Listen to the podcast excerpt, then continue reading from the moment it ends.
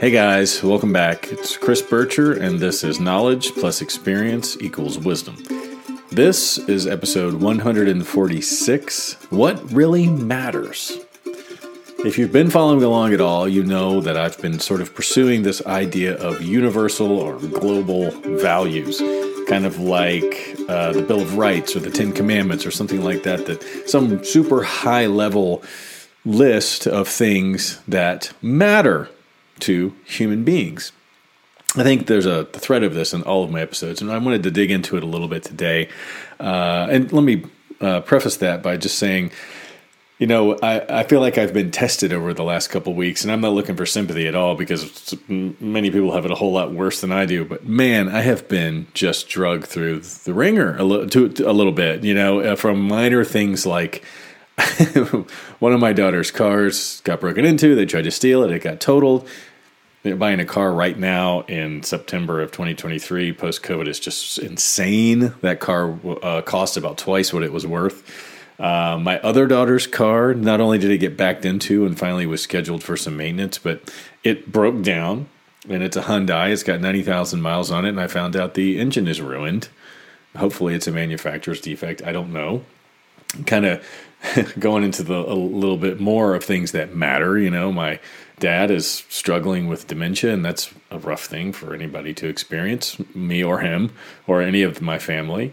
Uh, we had to put down one of our dogs. She just got, I'm not sure what happened. She got sick. Um, yeah, I just found out yesterday that one of the apartments I manage pretty much needs all new plumbing, which is underneath the floors of three or four of the apartments. Uh, to so anyway, it's just amazing, and it, and and when when things like that happen, you can react kind of one of two ways. I give up. I mean, because really, I understand.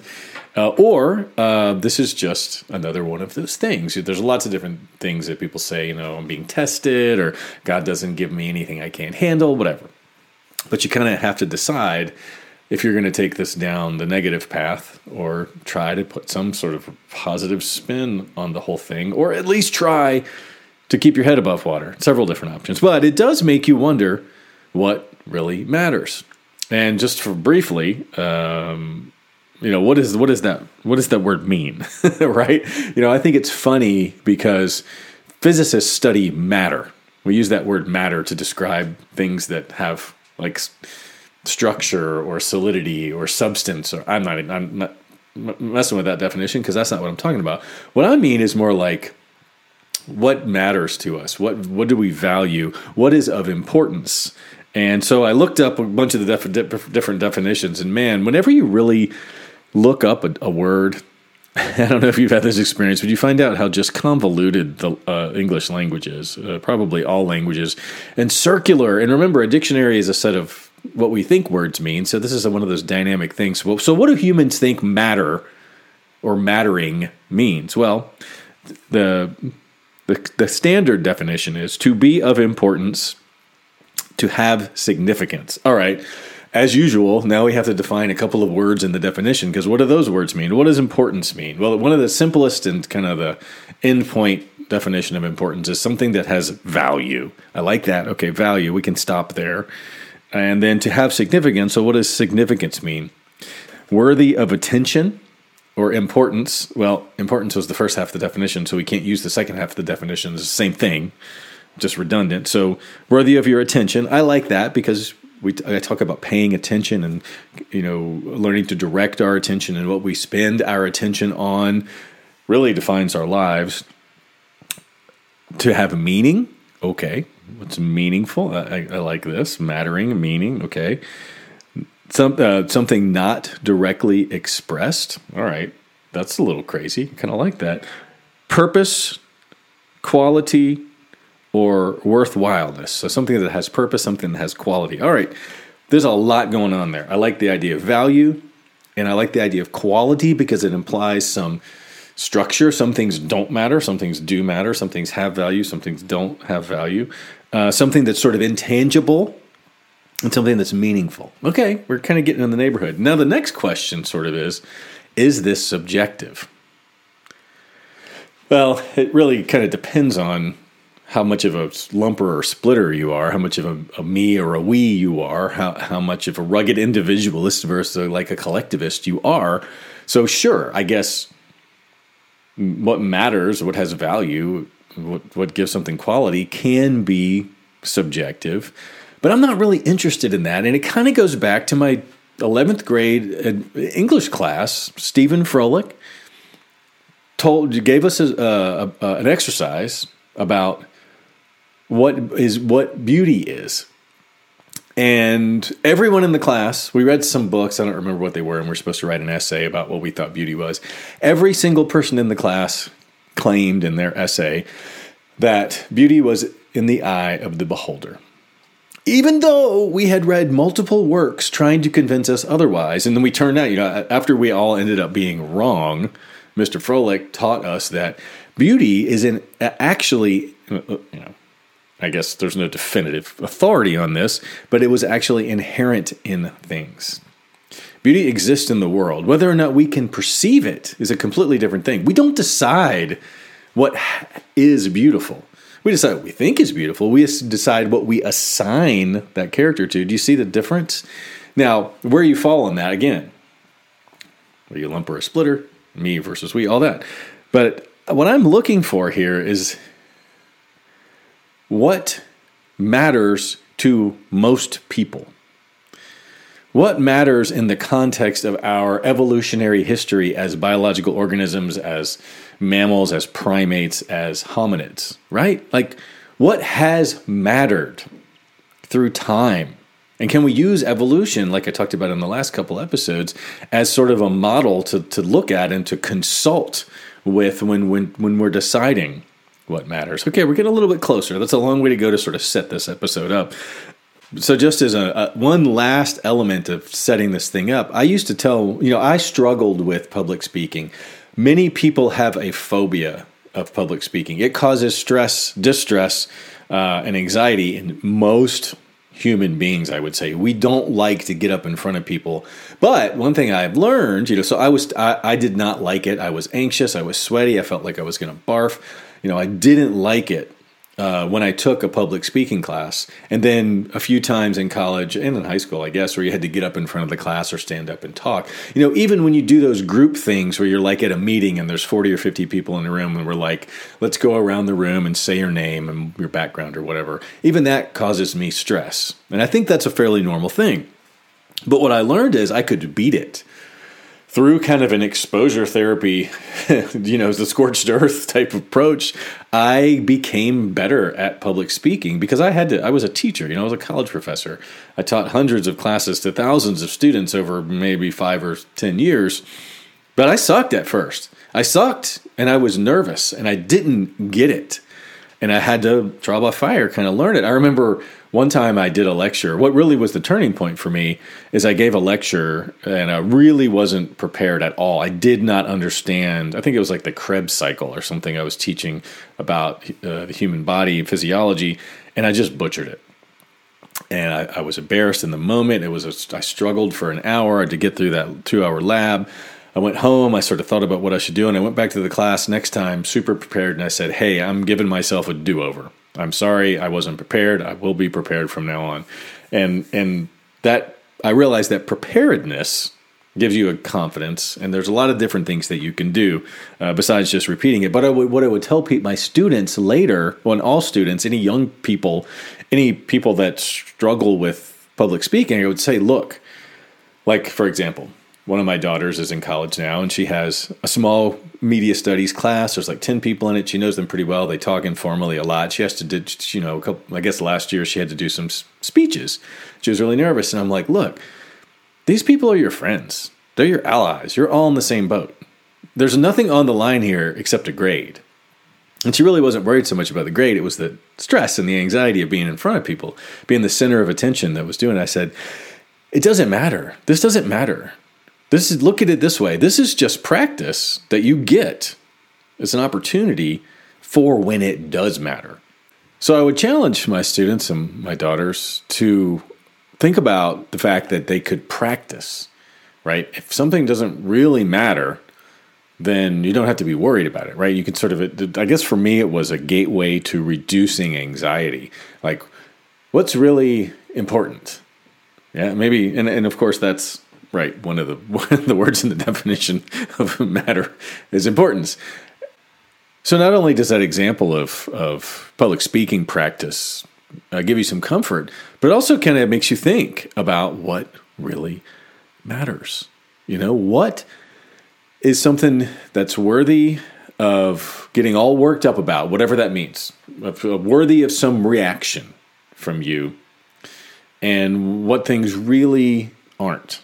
You know, it's funny if you and if you think about the things that we do in our lives, the things that cause us stress. You know, I was thinking about that today. It's so funny. Like when I was a kid in the '70s and '80s, you were stressed. Either everything was fine or you were stressed. It was kind of like that was the black and the white of being a human. You know, you were either in the negative zone, stressed, or in the positive zone where everything's okay.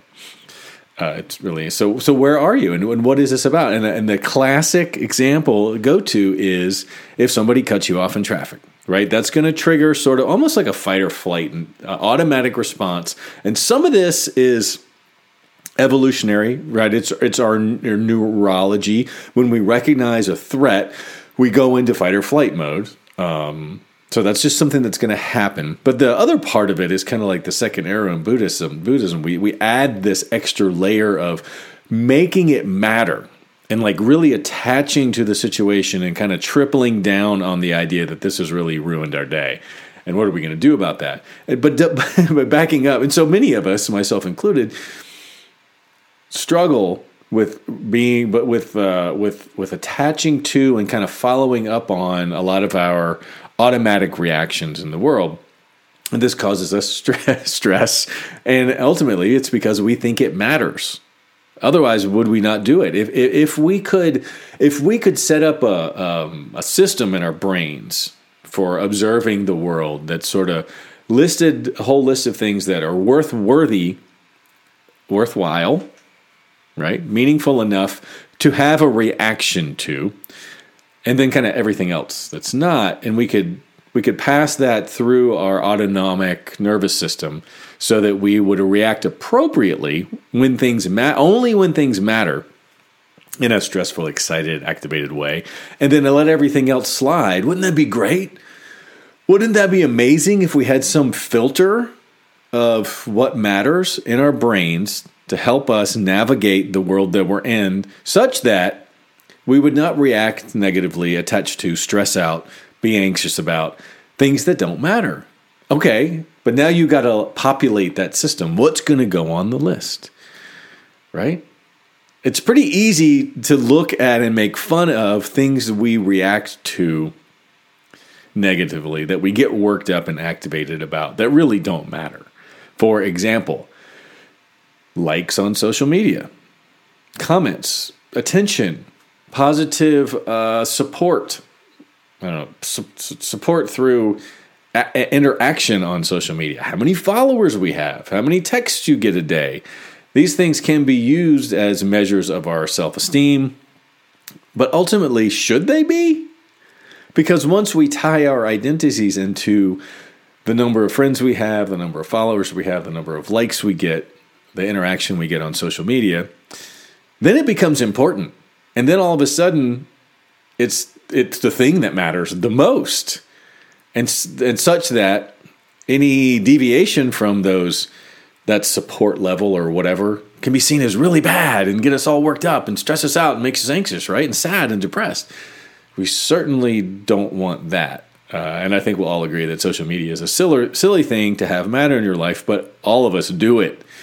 Um, whether or not other people get upset at you. You know, one of the four agreements Don Miguel Ruiz I think about often is don't take things personally, right? Don't get your ego in the way. Most of the things that other people do, probably all, almost all of the things that other people do, don't have anything to do with you. The guy cutting your girl cutting you off in traffic, probably not about you. How many times have you looked over another car and said, I'm going to cut that guy off just to make him mad? Now, granted, you know, see a couple episodes back, the episodes or the uh, situations with my brother riding a bicycle, getting run off the road and having diapers and pee thrown on him and stuff. Yeah, people do rotten things sometimes for absolutely no reason, and that's a good you know thing that happens, but it isn't about you. People when people do bad things to other people, it's because there's something going on with the person doing the misdeed. And and I know it's impossible to know that in the moment. We all have our automatic nervous system responses, our fight, flight, flee, fawn, fight, yeah, whatever. We're going to react before we can insert any cognition or decision about it. But what I've learned from meditation is there is a way to, there are many ways, meditation is just one of them, to kind of buy yourself a moment to actually decide or think about what is happening before you react. At least I think that is part of human growth. And maybe that's just me, and I know it goes for a lot of people, though, maybe not everybody, that we tend to be very reactive when we don't understand what's going on. Like I said, some of this is going to happen, but uh, but the rest of it we kind of add to the problem. We decide the guy that's cut us off is a jerk, and they've done us wrong, and who were they to treat us like that? And then it spirals out of control you know something happens at work the same way. Somebody parks in your parking space. You get all mad at them and create this whole big dream as Don Miguel Ruiz would say or, or, story about why this is a terrible thing. And you carry that around with you all day. It's that those second and third arrows that we keep hitting ourselves with that really exacerbate this thing. And and if again we could go all the way to the source or pause at any any step of the way and ask ourselves does this matter? How much does it matter? Let's put this in context. And the context is a big one because that's where things like awareness, attention, and gratitude, mindfulness come in. Can we try to maintain an awareness about this whole thing?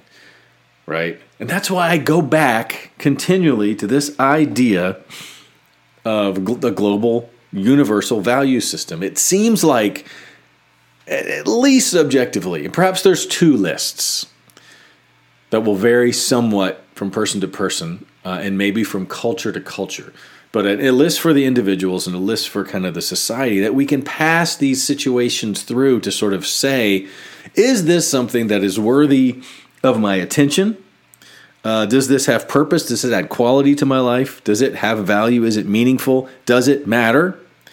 Number one, can I ask that? And the answer is no, or not that much. You really, there's no point, purpose, or you know, affect or value in having a negative reaction to it, or a disproportionate reaction. Right? This all builds toward having kind of a commensurate or appropriate reaction to something that happens in our daily lives, rather than uh, a negative or hurtful reaction. And that's what I was going to say. This is something that I've done in my life that I've wrestled with. I tend to have a negative negativity bias. Something happens and I kind of blow things out of proportion. I do a lot of the cognitive behavioral stuff that are it's kind of a um, erroneous thinking or decision making about things that happen in our lives. And I and I, I particularly need this, and I think that's true for a lot of different people. And so, going kind of going back briefly to that subjective uh, or or um, universality of this thing, sure, it's easy to say that it's different for all people, but it, I just don't think that's true. It's kind of the, the lumper or splitter thing. I am looking for two sets of definitions or lists or filters or descriptors for things that matter to us as individuals and things that matter to us as uh, a society, as a species uh, that I've talked about in many of our many other episodes on knowledge plus experience equals wisdom are honoring our ancestors for the sacrifices that they've made and kind of continuing that lineage. What has mattered in the past, and should it continue to matter in the future? Things like your own mortality, right? You don't want to die. I don't want to die. I'm not going to put myself in a situation that is unsafe. I want to have a filter uh, that says this is a situation that could cause you death that matters because living and persisting matters to me. And, and, guess what? I'm pretty sure that one's also going to apply to us as a species. And you can think of things like that. If you Google this, which is fascinating, of universal values, because uh, I think that's kind of how that's my favorite word in describing what matters. We get things like justice, compassion, respect for life, integrity, love, peace, truth, right conduct, which is interesting because that's kind of a eightfold path Buddhism concept, but really nonviolence. All those are great for me, but if you keep googling it, you're going to probably get like hundreds of these things, and so it's it's problematic for one individual to create a universal list of values. it really takes a consensus based discourse with all people, which we know is impossible because you can't talk to 8 billion people ever. Uh, even if it took a fraction of a second, it would still take a really long time. So it's just something that's not going to happen. But this is what the fields of religion, and philosophy and government, I guess, or politics or sociology, anthropology. This is what they study. You know, I think there are lots of people who are interested in the value subset or element of culture, of civilization, of speciation, of biology, of our history. So, 300,000 years maybe, what values have proven to be beneficial to our species, you know? Something like parental care. Now, that's not a value, but that's something that we can look back and say, you know, we gestate or carry around our, we have a very low fecundity as humans. We only have one, well, maybe up to eight. You know, multiple births are not uh, that unusual. They're not uncommon. They happen. But typically it's one or two. We put a lot of our resources into those kids to improve their odds of survival. And so if you look at the way we do that, we don't have 10,000 eggs and leave them in the street and are, you know, to for most of them to be eaten and maybe one of them survive to adulthood like some fish do or some insects. We improved on that. It, improved as a value judgment, but but but the fact that we do it suggests that it works, and so we value uh, high parental resource investment in a small number of offspring. That's a strategy. That's the kind of looking at nature and saying what we what it what she does and considering it to be beneficial, right? And so we can look at the values surrounded by that. So we have things like maybe maybe monogamy as a as a example, but not necessarily.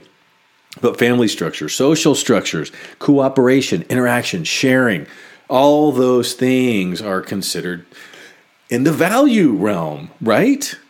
If you wanted to just pick something I love to pick on or, or use as an example, competition versus cooperation, if those things were mutually exclusive, and you look at the historical record of evolution over that time period, which one of those has led to more beneficial things for the human species? I argue it's cooperation. Some might argue that it's competition, but and and and so on and so on and so on. So from that, my point being, can we derive a list um, of, of what that might look like. Or that some ideas to populate the list of potential individual and species level universal values. That's how we decide what matters. We sort of know what it is. I think the problem is we might each do this exercise, and I highly suggest that you do, and that I do this on a regular basis because I learned this in therapy, to sort of keep an eye on your values because it helps us navigate our decisions in life. Um, and in doing so, you a realize how hard this is for one person, much less a family or the human species, uh, to sort of. But it, but it, but it, but it is finite. I think if we all put the effort in, if this was a possible thing, we could come up with like the Ten Commandments, right, or the Golden Rule, and maybe it's really simple. Uh, we value life. We value, I like the word integrity because that sort of gets uh, being honest. You know, you want to walk your talk. What you say, you, you should you should practice what you preach, kind of thing. And and the more that those two things agree, what goes on in your head and what goes on in your physical life and interaction with other people, that's integrity. And the more integrity you have is a high value thing. We value that because we think integrity matters, and so on and so on empathy and compassion, all these things are complicated by the very thing I started off with, and that, that that's the definitions in our language. A lot of these words mean different things to different people. You might say love, or I might say compassion, or empathy, or interaction, or cooperation, but we might all be talking about the same thing. So the use of words makes it even more complex. But there's some level where what matters matters. you know, if we had a better handle on this about what matters to me, what matters to you, what matters to this culture over here and different parts of the globe, what has mattered to different cultures throughout history. If we understood that better, with all the smoke and mirrors gone, all the literal interpretations of the Bible, all the divisiveness, all the identity politics were gone. If we understood that better, I really think that would take us thousands of years into the future. Uh, and it's something that I think we used to do better. And then things got complicated with the burning of fossil fuels and energy and uh, uh, the, the, uh, money um, and sort of the great advances in technology that the human species has taken in the last two to 500 years. We lost track of this need for guidance, you know, and again, I, I think religion, government, structure, civilizations, they, they used to play these roles. Um, but we don't want a dictatorship, plutocracy, sort of, sort of uh, defining what those values are. And that's kind of what's happened in the past. And probably one of the big errors with government is the handful of people who show up to decide the things bring their biases in the form of what they value. For things like, well, we value a business that's run with slave labor that we don't have to pay that much for so that our profits are higher. And that's what we want. And that, so America was created or Europe or whatever.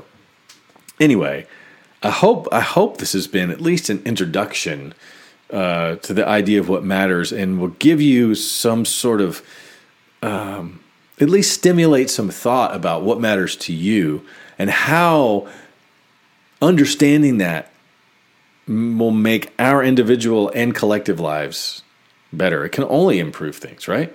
So, uh, with that, I want to thank you if you've made it this far. Tell your friends, subscribe, um, all of the things that you can do that will help make this podcast and YouTube channel and blog more accessible to the people who are out there looking for it. I'd certainly appreciate that. And you're doing it for everybody, not for me. I'm Chris Bircher. This has been Knowledge Plus Experience Equals Wisdom, episode 146 What Really Matters. I'll see you next time. Take it easy.